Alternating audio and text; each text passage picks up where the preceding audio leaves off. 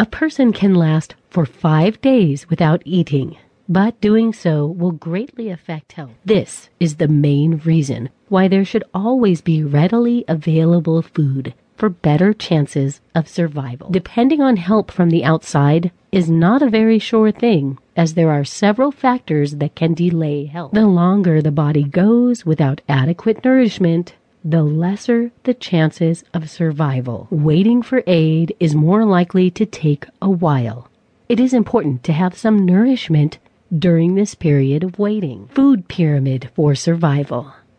The idea of the pyramid is to categorize which food are needed and should be in abundance over others. In fact, a person can survive longer with water than with food. Not only should food be nutritious, it should also be varied. There is something called appetite fatigue, where a person refuses to eat after having to eat the same exact food for a long time. The top of the pyramid is for foods that should be stocked for the shortest time and the smallest in quantity. This endeavor does not have to break the bank. Plan for varieties in food as well. Start buying the basics. Remember that stockpiling starts with a three day supply, so it is likely to take quite a while before safe drinking water becomes available again.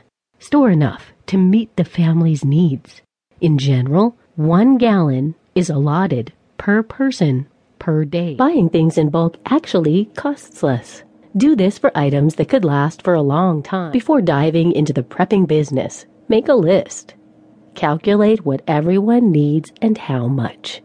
A list will serve as a guide and assures getting the basic necessities. The best choices are food that does not require refrigeration. Keep to the list. Make a commitment to buy those things on the top of the list before moving on to others. Craigslist is another site where people often post things that they are willing to give away. They can also be stored in mylar bags equipped with carbon dioxide absorbers. The skill learned from these projects may also prove to be worth more when disaster does happen. Some items that can be part of prepping sometimes have discount coupons. Growing food or hunting in the wild will guarantee better chances of survival. Do it yourself. DIY food supply can be cut off at any time before, during, or after a disaster strikes. It is important to store at least three days' worth of food. The most popular ones are dehydrated meats, vegetables, and fruits. For example, learning how to build shelter is very important when there are no longer construction firms and IKEA to rely on. Most importantly, keep regular inventory of the stocked food. It is very important to remember that prepping supplies need not be purchased at such high prices.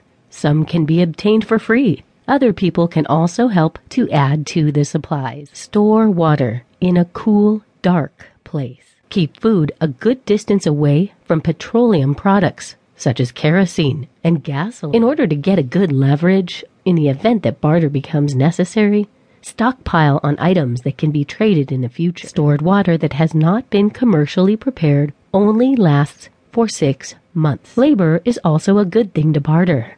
Offer to help haul things or work on something in exchange for something needed, such as food or clothes. More essential in cases of long term disaster situations are those that directly help increase survival. When negotiating, it is best to get the upper hand.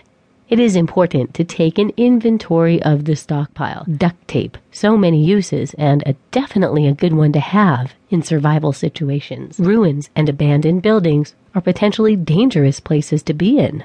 Scout the area first. The purpose of the first tier survival kit is to help a person get through while on the way to a shelter. Compass.